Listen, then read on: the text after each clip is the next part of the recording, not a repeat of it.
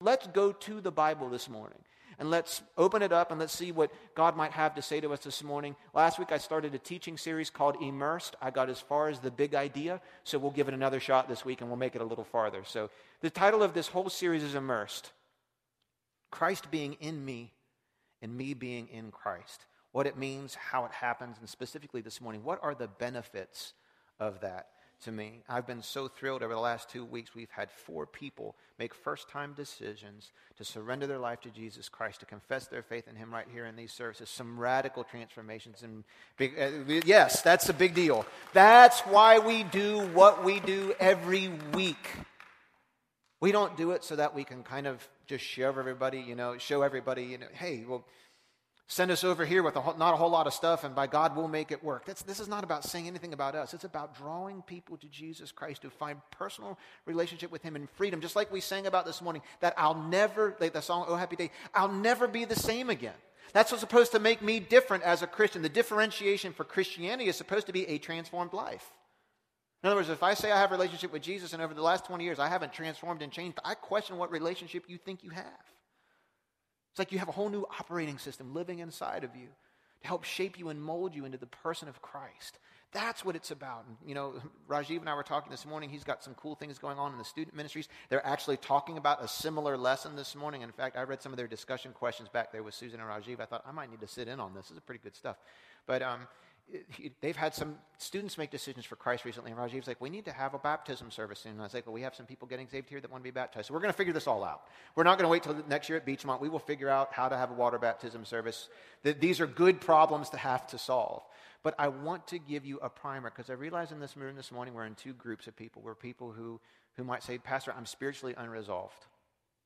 Phil, I, I have not, I'm not a believer in God. I'm not a believer in Christ, or I've not chosen, I've not asked Him to forgive me. I'm here this morning for whatever reason, I'm here this morning looking for information. And I, and I will tell you right now, if you'll just, if you'll give me an opportunity to speak to you for 25, 30 minutes this morning, we'll give you some good, solid information from the Bible. I'm not going to give you, do my best not to just use this as a platform for my opinions. We can talk about that over lunch. This is a place where we open up the Bible and we look at what God has to say to us and we carefully study it line by line, verse by verse, and draw that application for us. The other camp of us are people who say, I have a personal relationship with Jesus Christ. I believe in God.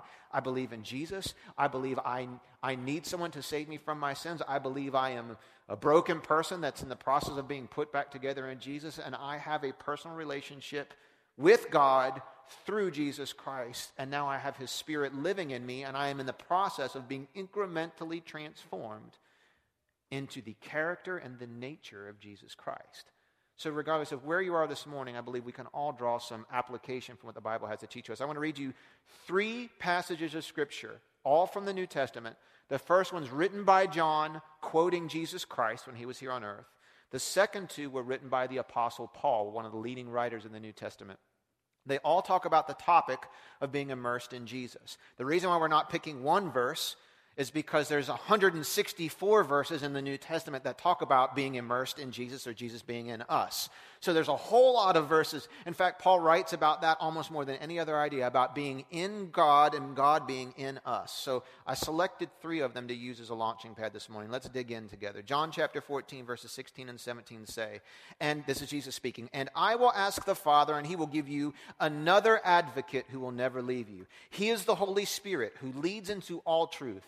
The world cannot receive him because it isn't looking for him and doesn't recognize him, but you know him because he lives with you now and later. And what he didn't tell them, and that we know is, and later, what Jesus is saying is, after I go to the cross and I die and I'm raised from the dead and I go to heaven, I will send him to you, and later he will be in you.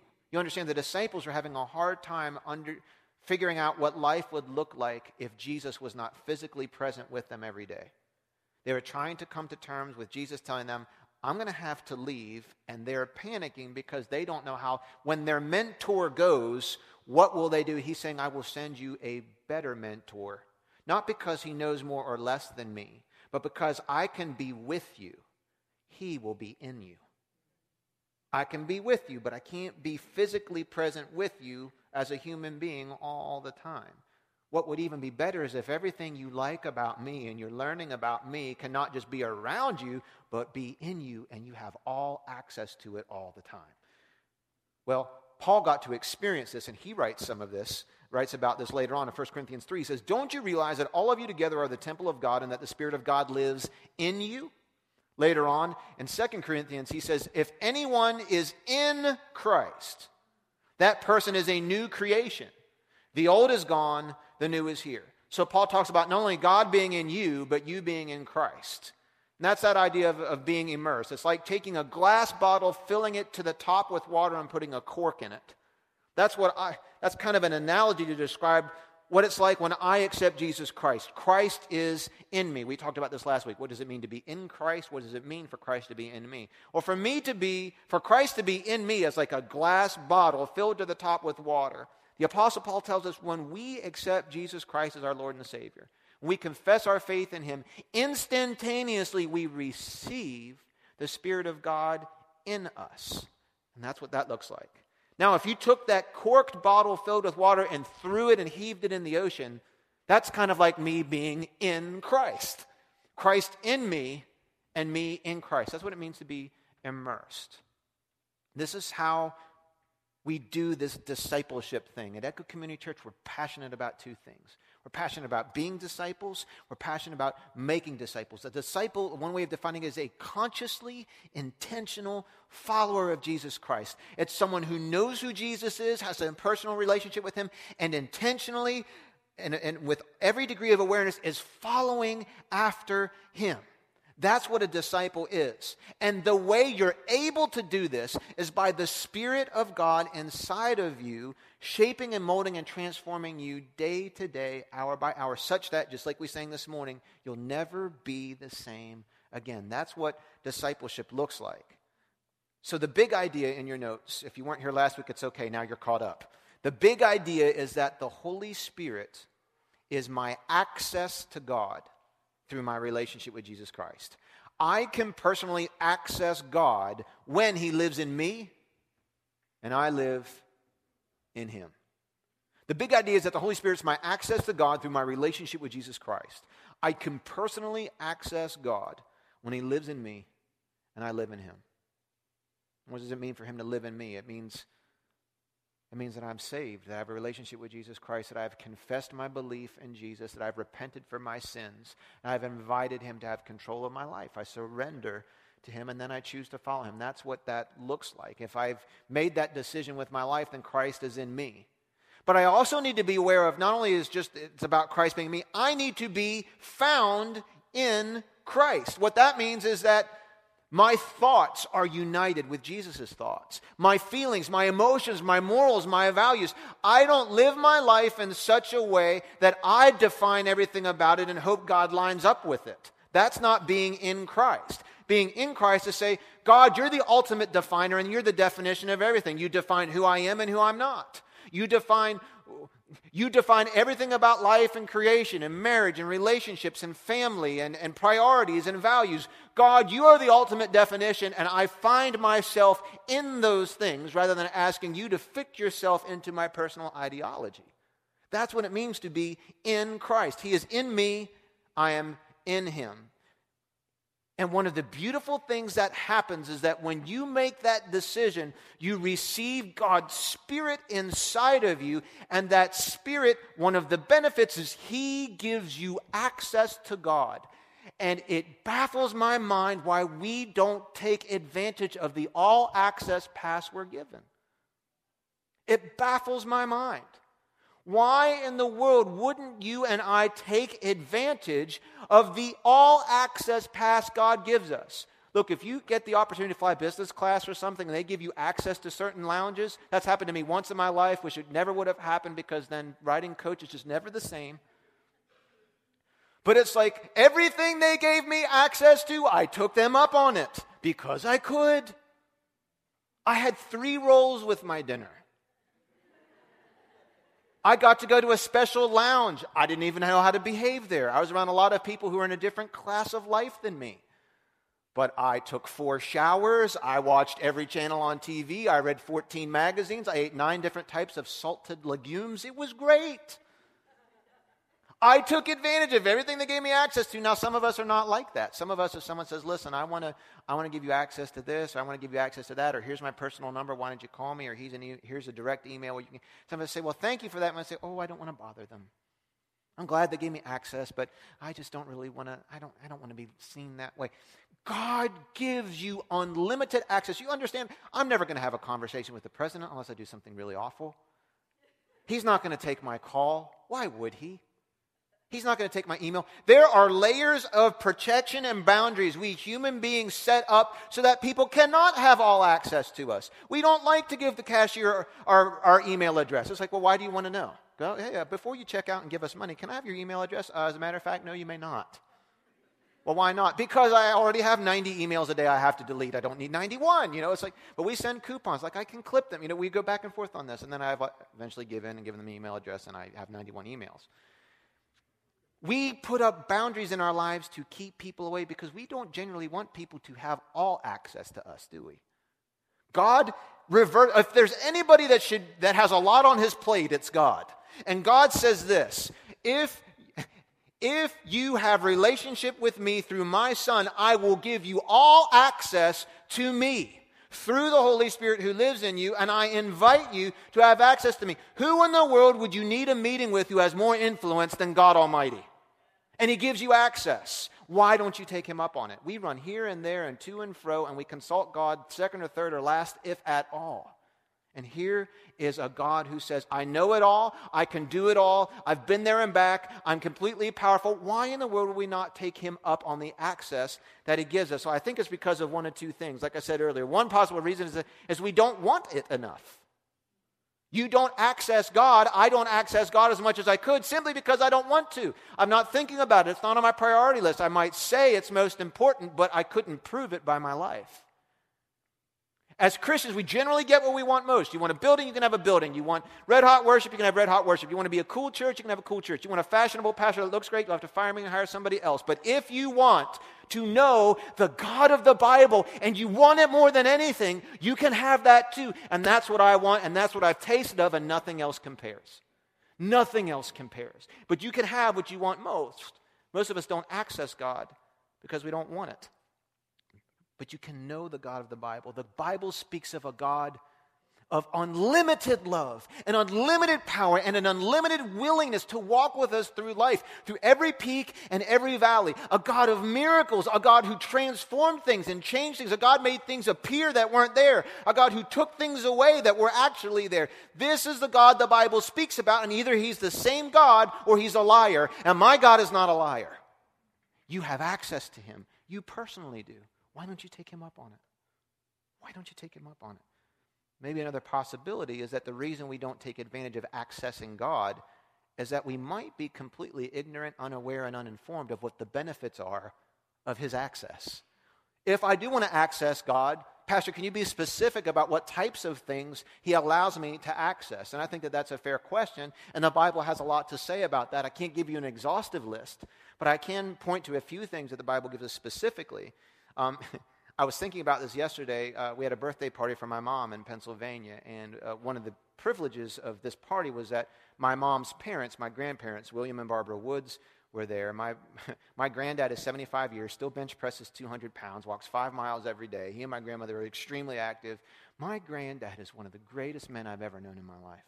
So much of who I am today is because of that man and the time that I've been privileged to spend with him throughout my life he and my grandmother have, they're pretty hip for grandparents, you know, they're pretty hip. And, and uh, um, my grandmother, a couple years ago, discovered emailing and um, had this gigantic desktop computer at her house. I mean, like I think she bought it at a yard sale, and some you know had like the phone line hooked up. Like whenever she'd log on the internet, you'd hear like the phone dialing in the back, kind of a thing. And uh, you know, she had this for years, and she would email. She had an Earthlink email address, and she would email us, and, the, and it was great. It was kind of cool that Grandma would email um, then about about six months or so ago, you know, somehow the computer survived that long and it died, and she had to go buy a new computer because she had to check her email regularly. and had to have a whole new computer to do this, and so she unfortunately got to a salesperson before any of us could advise her, who convinced her of this new fancy dancy computer that she needed. It was no longer this big; it's like this big has like 8 billion giga somethings and a lot of megs and mags and mugs and all kinds of things in it. And it goes, you can tell I'm a techie. And it goes really, really, really fast and does all kinds of things. And, um, you know, she spent some serious coin on this. And, you know, I was a little concerned about this. And she was telling me, well, you know, I got a new computer. I said, well, let me take a look at it, Grandma. And I'm looking at it. I'm like, that's a nicer computer than what I have. That thing is, my goodness. I said, well, Grandma, what all are you doing with this? She's like, oh, you know, every day I can check my email.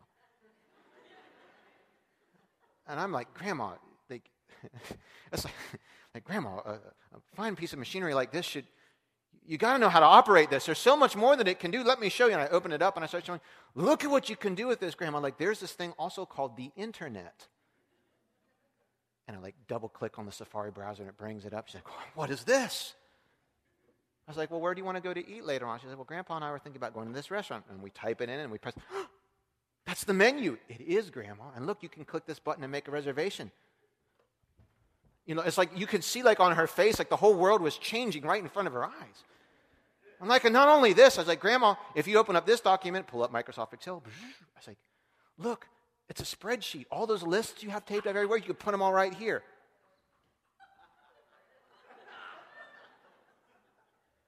Do I have to write on the screen? No, you, you type with the the keyboard, you, the same thing for the emails. And I'm like, and look at this. If you do this, you know the, the little cards you use on the table to play solitaire? Look! You can write all there on the screen.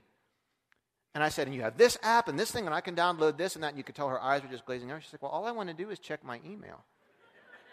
Like, Grandma, you do not buy a computer like this to just check your email.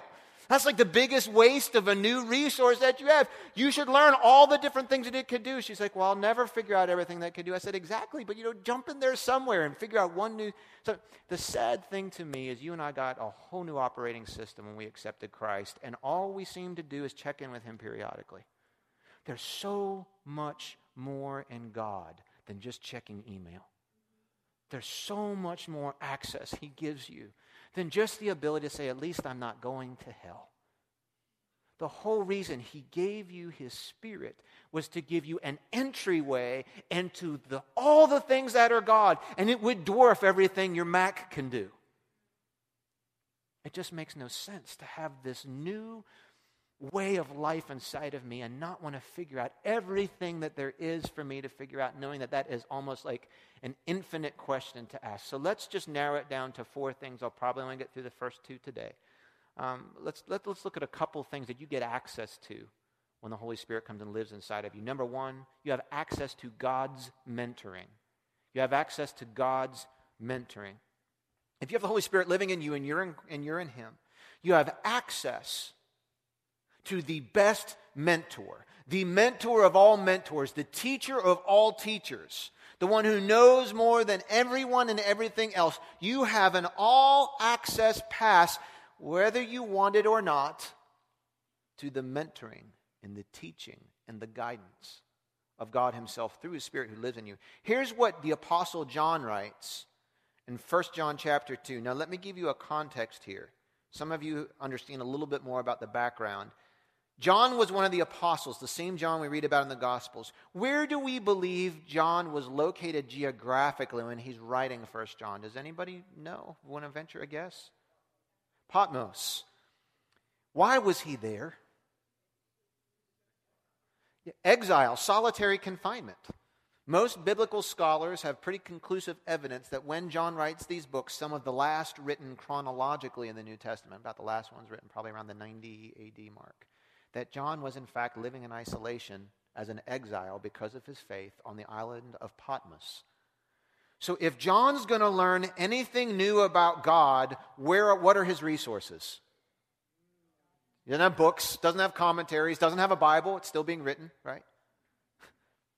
What has he got? He's got his personal relationship with Jesus Christ. That's all he's got.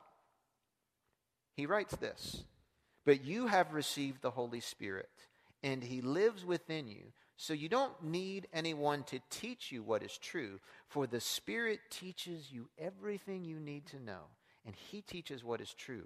It is not a lie. So just as he has taught you, remain in fellowship with Christ.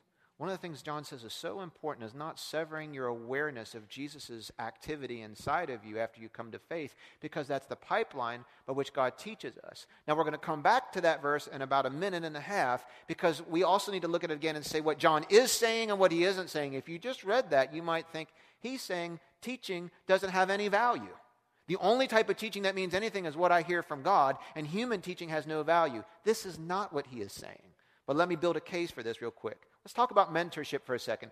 Mentoring is a new kind of a buzz phrase in business. If you watch TED Talks and all these other types of things, it's a new catchphrase in organizational growth and development. Mentoring is a new hot term. I heard people say, well, I have, I'm having lunch with my mentor today, or I'm mentoring other people. And we, call our, we don't call them youth leaders here, we call them youth mentors. Let's talk about what a mentor is. Um, sometimes it's used interchangeably with teacher. Here's what a mentor is a mentor is someone who knows more than me about something, who's willing to teach me what they know. That's what a mentor is. A mentor is someone who, by definition, knows more than I do about something and is willing to share some of that knowledge and experience with me. Let's look at the other side of this.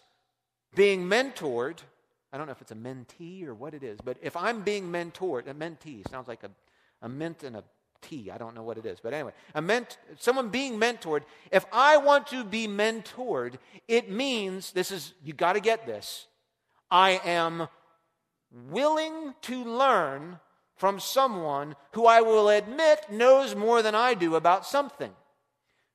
Many of us say we want mentoring when in fact we think we have nothing to learn.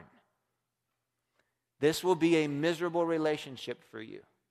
Now, I realize none of us would care to admit, I think I know everything about things. Ask, ask someone in your life you trust to tell you the truth if in fact that is you.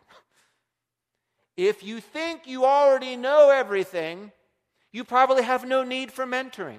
You have no need for coaching. You have no need for teaching because by God you've arrived and you know it all. And we thank you. You will be the fourth member of the Trinity. We'll give you a position here at Echo Community Church. You can teach all of us. Mentoring is a new, it's kind of a new concept, but it's, it's kind of an old thing. The person who's always right and never wrong sees little need in being taught.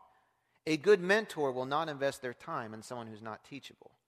And, you know, I was reflecting on the idea of mentoring and mentorship, and it became quickly obvious to me the influence that different teachers and mentors have had in my life. You know, I think about my parents have had a huge influence on my life beyond just parenting me.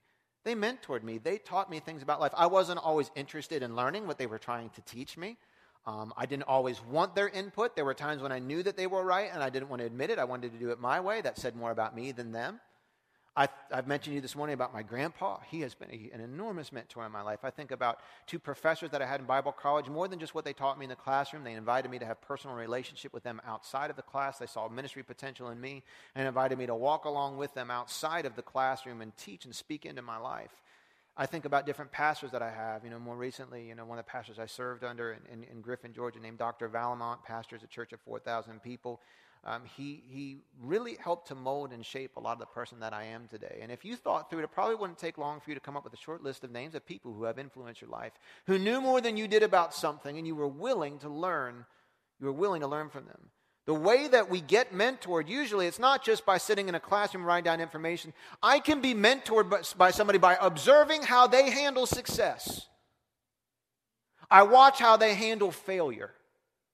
I watch how they handle crisis. I sensed the eyes on me this morning when I got here at 7:55 and we obviously were surprised by what we encountered at Perry Hall High School. And I could sense people watching me as I'm trying to formulate a plan and gather information, I'm walking down the hallway. My son, who is also a little bit OCD and does not like things to be out of rhythm, was panicking, thinking we were in a brand new building this morning because we're walking down this hallway. So he's clinging to my shoulder. I've got a three. He's not. Some of you don't know me. I don't. Have, it's not a 17 year old. He's three. So he was. He was. He was clinging to me up here, and we're walking down the hallway, and, and people saying, Pastor, what are we going to do about this? What are we going to do? I just give me, just give me a second to get all the information, and we'll meet together. And we're walking down the hallway, and my son just looks at me and goes, Daddy, you're the leader, aren't you? I said, Yes, son. I said, Yes, I'm the leader. Said, He's picking up on the fact that, you know, I recognize the responsibility that I had in those moments. Not that, you know, it would have gotten figured out if I wasn't here. We got plenty of capable people. But you recognize the influence that different leaders have. You watch how they handle success. You watch how they handle failure. You watch how they handle adversity, correction, criticism, praise. You watch how someone who knows more than you do handles those things and you use it as a learning mechanism in your life. What makes a good disciple? I'll give you a characteristic. A good disciple is teachable. We're all about being and making disciples here. And I realize when we say we're about making disciples, I've gotten pushback on that phrase. I don't want to be made into something. Who do you think you are to make me into something? Well, that type of an attitude is not, you know, like the Bible talks about using the analogy of we're like clay in the potter's hands, and the wetter and the more flexible clay is, the more painless the shaping process is. When we get to a place where we say, Who are you? or Who are you, God, to make me into something I don't want to be? That is a hardened pot that needs to be broken because it cannot be reformed. A good disciple is teachable. I look for that when I go to hire a staff pastor or when I look for people who want to walk closely to me in ministry. There's a lot of pastors who look for talent, they look for gifting, they look for all the flair. And the, here's what I look for I look for three things I look for passion for God, I look for teachability, and I look for a strong work ethic because I can't teach you any of those things. You got to have that. I always told the students when I pastored them, if you will have a passion for God, that you depend on a mom, you don't depend on your mom for your passion, your dad for your passion, your church for your passion, your pastor for passion. If you have passion for God, that lights a fire inside of you, you have an appetite to know God better, friend, you will go somewhere in life. If you have a strong work ethic, friend, you'll always be able to find something to do to take care of yourself and your family. You might have to look hard, it might not always be, but you will find that I can't teach you to have a strong work ethic. If you have passion for God and a lot of gifts and ability, but you don't want to work hard, you won't last long around here. But, friend, you've got to be teachable.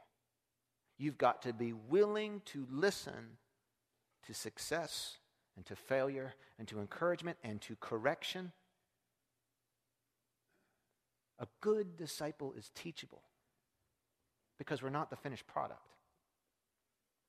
In this passage, John clearly states that if you have the Holy Spirit in you, you don't need to depend on any human being to teach you the difference between what is true and what is a lie. Let's be careful to understand what he's saying and what he's not saying. In John's time, when he writes this, not so much different from today, I found this region of the country is enamored with education. We're enamored with education and degrees. I'm not saying it's a bad thing, but you need to understand a lot of the way you define your identity in this area is by your level of education. That's just how it is. I lived in South Georgia for 10 years. I have a bachelor's degree and a little bit of continuing education beyond that. By far, that put me in the top 1%. I, I pastored in a county where our graduation rate was 31%. Seven out of every 10 students in our county, second most poor county per capita in all of Georgia, seven out of every 10 students who started as a freshman never graduated high school. So if you had a college degree of any kind, buddy, you were at the top of the list. Around here, friend, I, no one cares that I have a bachelor's degree. I said, we all have bachelor's degrees. The barista at Starbucks the other day over down here, I'm getting to know him a little bit better. He's working on his doctorate. Like, who am I? I'm like, what am I doing? Eh, please hear me. I'm not downing education. I'm just saying we can resonate with John because in this area, education's a big deal. People travel from all over the world and relocate here to study here. I think it's a great thing.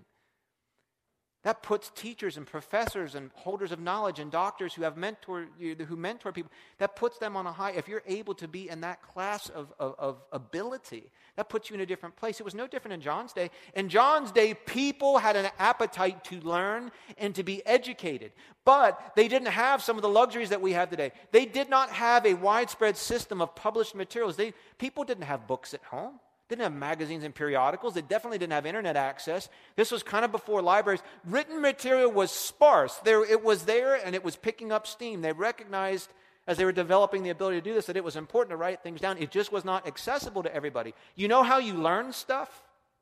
Someone taught it to you verbally orally, and information and knowledge was passed down from one generation to the next, and from that generation to the next. That's how it happened. If you were an elder, if you were a teacher, if you were wise and studied and learned, people looked up to you because you were, in a sense, one of the very lone tubes of information that was coming forward. So human teaching was a prized commodity, and if you were viewed as someone who had enough knowledge that you could pass on to somebody else, you were the only, and in some cases, the final authority on everything. This is all well and good unless you have a teacher teaching false things. Now you have a disaster on your hands. Because today, how would you challenge a professor or a teacher or a mentor if they were teaching you something that you thought was suspect? You have a lot of different avenues that you can cross check their facts. You can go on the internet. Well, not everything on there is reliable, but you have access to tons of information on the internet. You've got books, you've got libraries, you've got periodicals, you've got studies, you've got experience, you've got networks of people and friends that if you think you're getting false teaching from a mechanic or a doctor, or you can get a third, fourth, fifth, sixth, seventh, eighth, you can get as many opinions as you want, and there's accountability for knowledge knowledge. In John's day, it all ended with the teacher. And people were having a problem, especially once the message of Jesus was being passed out. There was true teaching and false teaching. There were true teachers who were teaching the truth, and there were other teachers who were not teaching the truth about Jesus, but there was no way to fact check them. And here's what John is saying If you have the Holy Spirit living inside of you, you don't need to tend, depend on a human being to tell you what's true and what's false. The Holy Spirit will help you discern what is true and what is false if you have Him living inside of you, He'll help you figure it out. You have access to his mentoring. Part of his mentoring is help you figuring out right from wrong, true from false. John is not saying that human teaching has no value. In fact, that would contradict much of the New Testament. The New Testament says that teachers are gifted by God to teach. So John's not contradicting that by saying teachers have no value. What he's saying is you need the Holy Spirit inside of you to help you determine between what you're hearing, whether it is true, whether it's right, does it align with God, does it align with His Word, or is it false, and do you need to discount it and dismiss it? And the ability to know the difference between the two is hugely important. I invite you to challenge in your spirit everything you hear preached from this pulpit through the Holy Spirit who lives within you. I do the very best that I can, and I make myself accountable to other men and women of God to make sure that what we teach from this pulpit lines up with the Word of God. Every now and again, I am human, and as hard as I try, I might get something wrong. But if you have the Holy Spirit living inside of you, and you have your notes, and you can figure out where that we took these verses from, the Holy Spirit will help you discern and recognize if you're hearing something that's not accurate, and God will let you filter that through, and you can eat the meat and spit out the bones, the stuff that's right, and the stuff that's not right. And we try and get it all right. But I recognize I'm human, and as hard as I try, there's going to be times that doing my best, I may not get it exactly right. That's why I need you to have a relationship with the Holy Spirit, because I don't ever want to steer you the wrong way and put a wedge between you and God because of me getting something wrong. You need to have the Holy Spirit inside of you to mentor you and to help you shape and to guide you in that way. So, how does the Holy Spirit mentor me? I'll give you three things. He helps me recognize between what is true and what is false. And we already talked about that, so I'll move on to the next one. He helps me, the Holy Spirit mentors me by helping me recognize when I am wrong. How many of you just would love to have more people in your life who will point out to you very obviously when you're wrong? You enjoy that? I don't. God may bring someone into your life and gift you with somebody who will help you be aware of when you're wrong. It's called your spouse. No, I'm just kidding. But. It, but I think in this safe moment right here, even though we might not request that, don't you think you kind of need somebody in your life? Or some people in your life that you will trust enough to call you on your wrong stuff when you're wrong. And be willing to risk your relationship to point it out to you. The Holy Spirit mentors me at times by making me quickly aware that I've sinned and that I've done wrong. Now, you might say, I don't know that I want that to happen. Well, it is already happening. you may not just be recognizing that's the Holy Spirit. There's a Christian word we use called conviction. I feel convicted. Let me give you some other synonyms for that uncomfortable, uneasy, feeling uh, ill at ease or having a sense of, of, of unrest with inside of me. When I do something that breaks God's law, the Bible says the Holy Spirit helps to mentor me by correcting me right away, by making me feel something inside of me.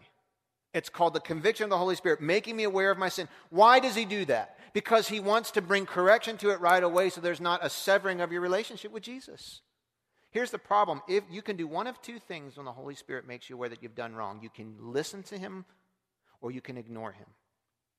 It says this in Hebrews 3. If you can hear God's voice and you can sense him working and you don't harden your heart. Here's what happens. If you gradually if you gradually resist that feeling of discomfort and conviction when you do something wrong and God's trying to help you make it right, you will gradually grow numb to that feeling.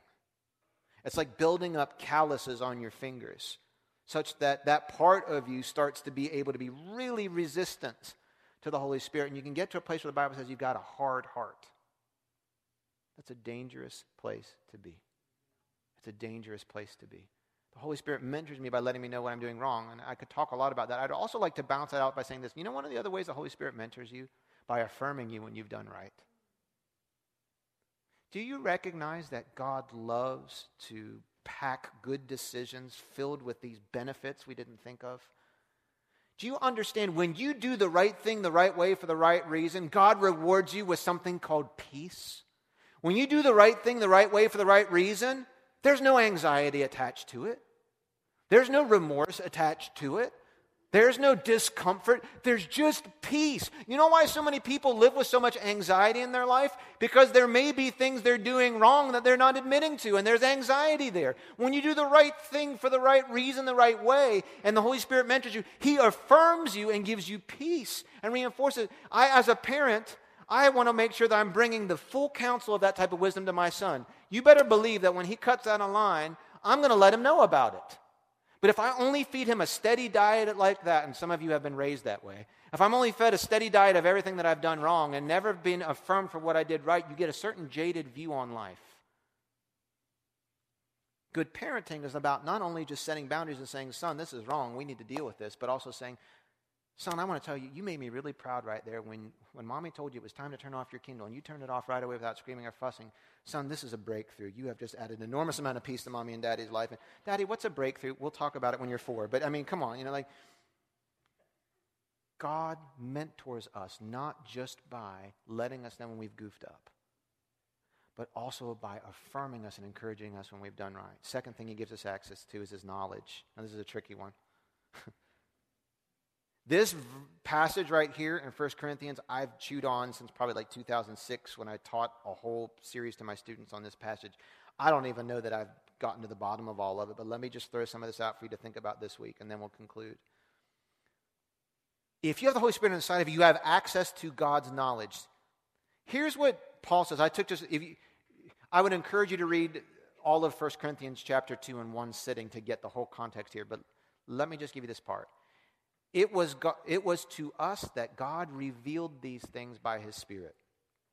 God's Spirit searches out everything and shows us God's deep secrets. No one can know a person's thoughts except that person's own spirit. And no one can know God's thoughts except God's own spirit. And we have received God's Spirit, not the world's Spirit, so we can know the wonderful things the world, that God has freely given us. Wow. This verse hits me like right between the eyes. This is one of the most you know what I hated in elementary school? You know, when I was in elementary school, I was not, you know, one of the cool kids. And in elementary school, they're not nearly so gracious about inclusion and exclusion. And one of the things I hated was when the cool kids would be, I've got a secret. All they're saying is they know something I don't know, and they want me to know that they know something that I don't know, and they're not going to tell me. You know the best way to keep a secret? Don't tell anyone you're keeping one. Don't you hate people? They do it on Facebook, whatever. There's, there's little, like, they're baiting you into asking. Major things happen today. Dot dot dot dot dot.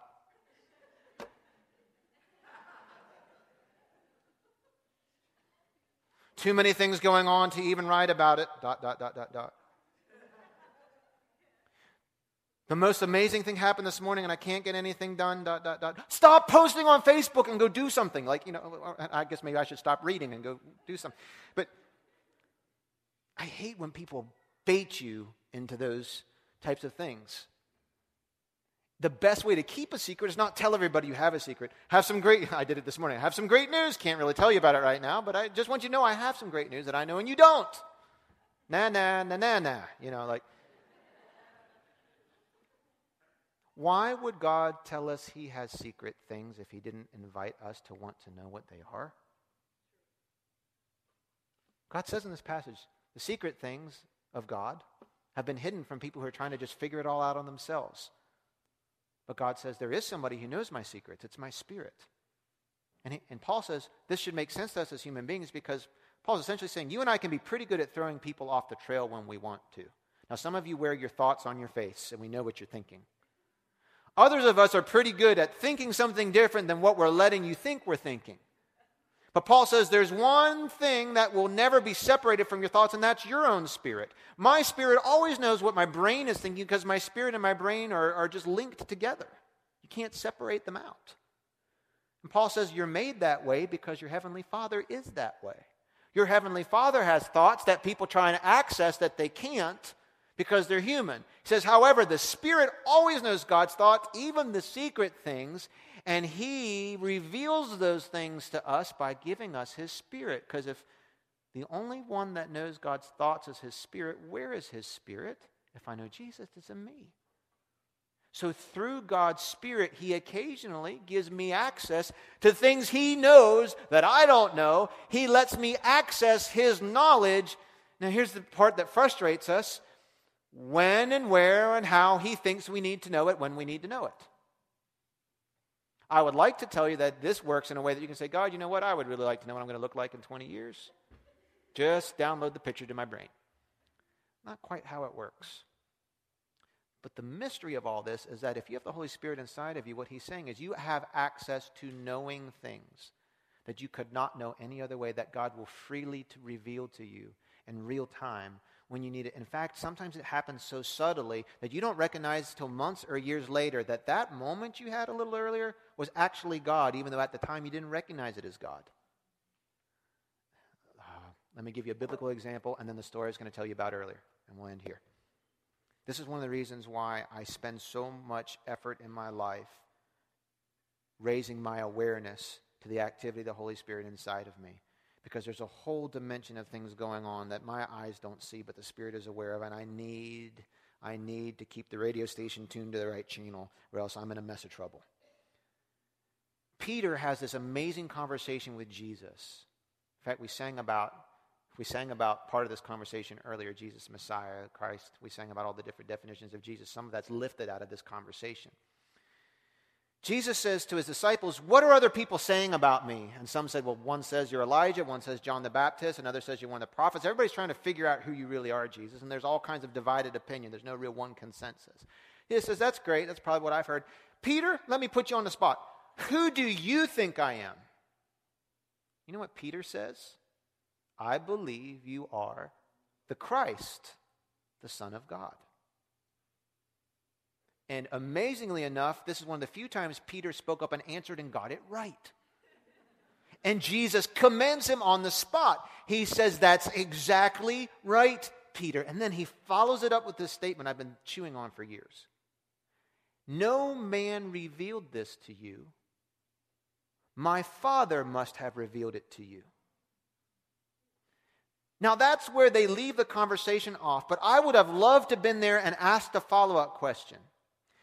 Peter, did you know that it was God who revealed it to you? How did you know? Peter would probably say, I don't know. I guess I just knew. In other words, at some point prior to that conversation, God revealed knowledge to Peter that no human being taught him and no book wrote. He didn't even recognize necessarily it was God that told him when he told him, he just knew. That is the mystery of how God reveals his knowledge to us. It doesn't always come on demand because, man, my life would be so much less stressful if God would just answer the questions in my priority order and the deadlines when I need them answered very specifically in the right order with all the blanks filled in. That's very rarely how it happens. And that says more about me than it does about Him. Because, like if we sang earlier, if we actually do trust Him, then we can surrender to Him. We stop surrendering when we stop trusting.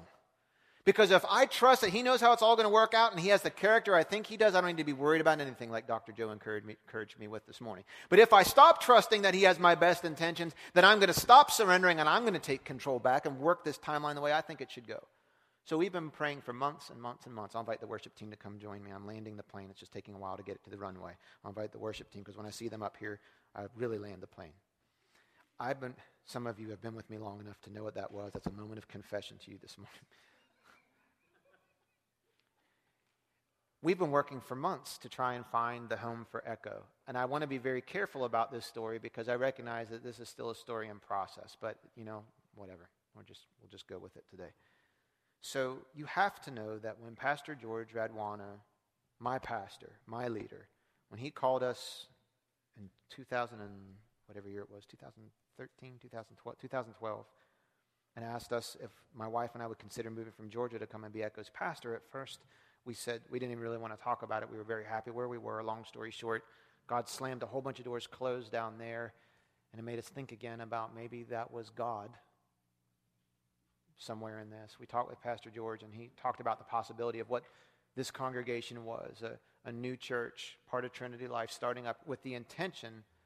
You know, there, there's there was some history here, and it had you know it was already started and moving in a direction. Some things had there's some challenges here, and you know, but what I started imagining was I imagined, man, I could either stay here and you know the pastor said he'd give me this church to be the pastor here at this church where I'm already at in a couple years. It's kind of familiar and has a lot of these things already figured out, or maybe we could move up there. And I just thought, man, wouldn't it be cool to be part of a church where I could walk up and down the sidewalks of the city where I pastor and meet people and live life with them and share Christ with them and be salt and light in a community and a whole church of people who really got outside the walls and the institution of what church is. and started dreaming about just meeting total strangers and God opening up conversations about their spiritual life. And I started getting really excited about that idea. And then I came here and I found out that was not really the top assignment on my list. There's a lot of other things that we needed to do. And you know, we've been here almost three years now, and we've been looking for an office. And you know, I was kind of getting tired of the search. And you know, if if you've ever done house shopping or apartment hunting, after a while, it's just like, just give me four walls and you know, just rent that I can afford, kind of a thing. And I wasn't all that excited about this latest prospect. And we pulled up to it, and we walked inside, and immediately I just felt different about this place. And you know, it could have just been the egg sandwich I had for breakfast that morning, or it was God. Sometimes I don't know the difference between the two. And um, I looked through the building and felt good, and John and I talked some more. I came back a second time last week on Monday night. John was on vacation, couldn't be with me. Um, Bob Barlow and George Ballantyne came with me, and we walked through the building again. And for the first time, I talked to the owner. I won't mention his name at this point. I talked to the owner, and he's kind of a grizzled old Baltimore County guy, and is a, kind of a fixture in this community. Owns a number of different little properties, and two conversa- two sentences into the conversation. First time I'm talking to this guy, and I'm just like, don't mess this up, don't ruin Echo, you know, because you don't know how to do leasing, and don't get it all wrong here. And I'm like, making sure I'm asking all the right questions. And um, we got down to the terms of the lease, and I said, well, you know, our, we would plan to be here about three years. I said, but to be honest, and I'm trying to use my words correctly, I said, you know, we're, we're a church, and you know that, and we're hoping to acquire a place to worship permanently. And our plan is for three years, but we're also a church that believes in prayer, and you know, we're a church that believes that God could accelerate that maybe. And so we, we plan to be here three years, but for terms of the lease, it would be helpful if we could structure it in a certain way that if God accelerated the process, we, you know, I'm trying to get it all right. And he just looks at me and goes, so you're a praying man, huh? Uh, yes, sir.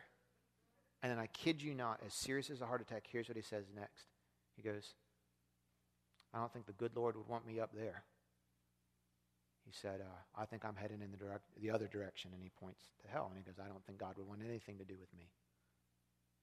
And I'm telling you, right in that moment, I'm like, this, four years ago, when God called me here, this moment right now, this is what I said, we'll give it all up. We'll, whatever we need to do, that's what I want to give my life to.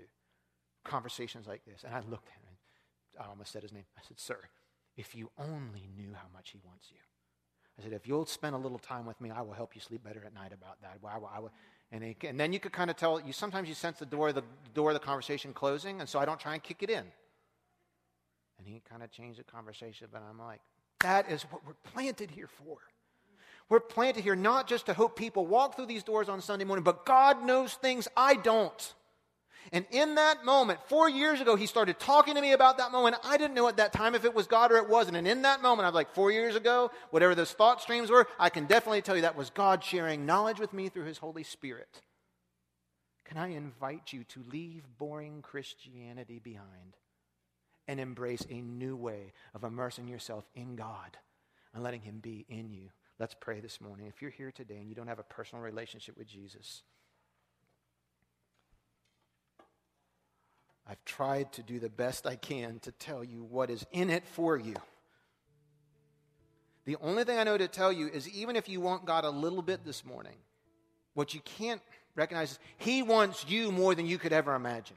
exactly as you are, right as you are.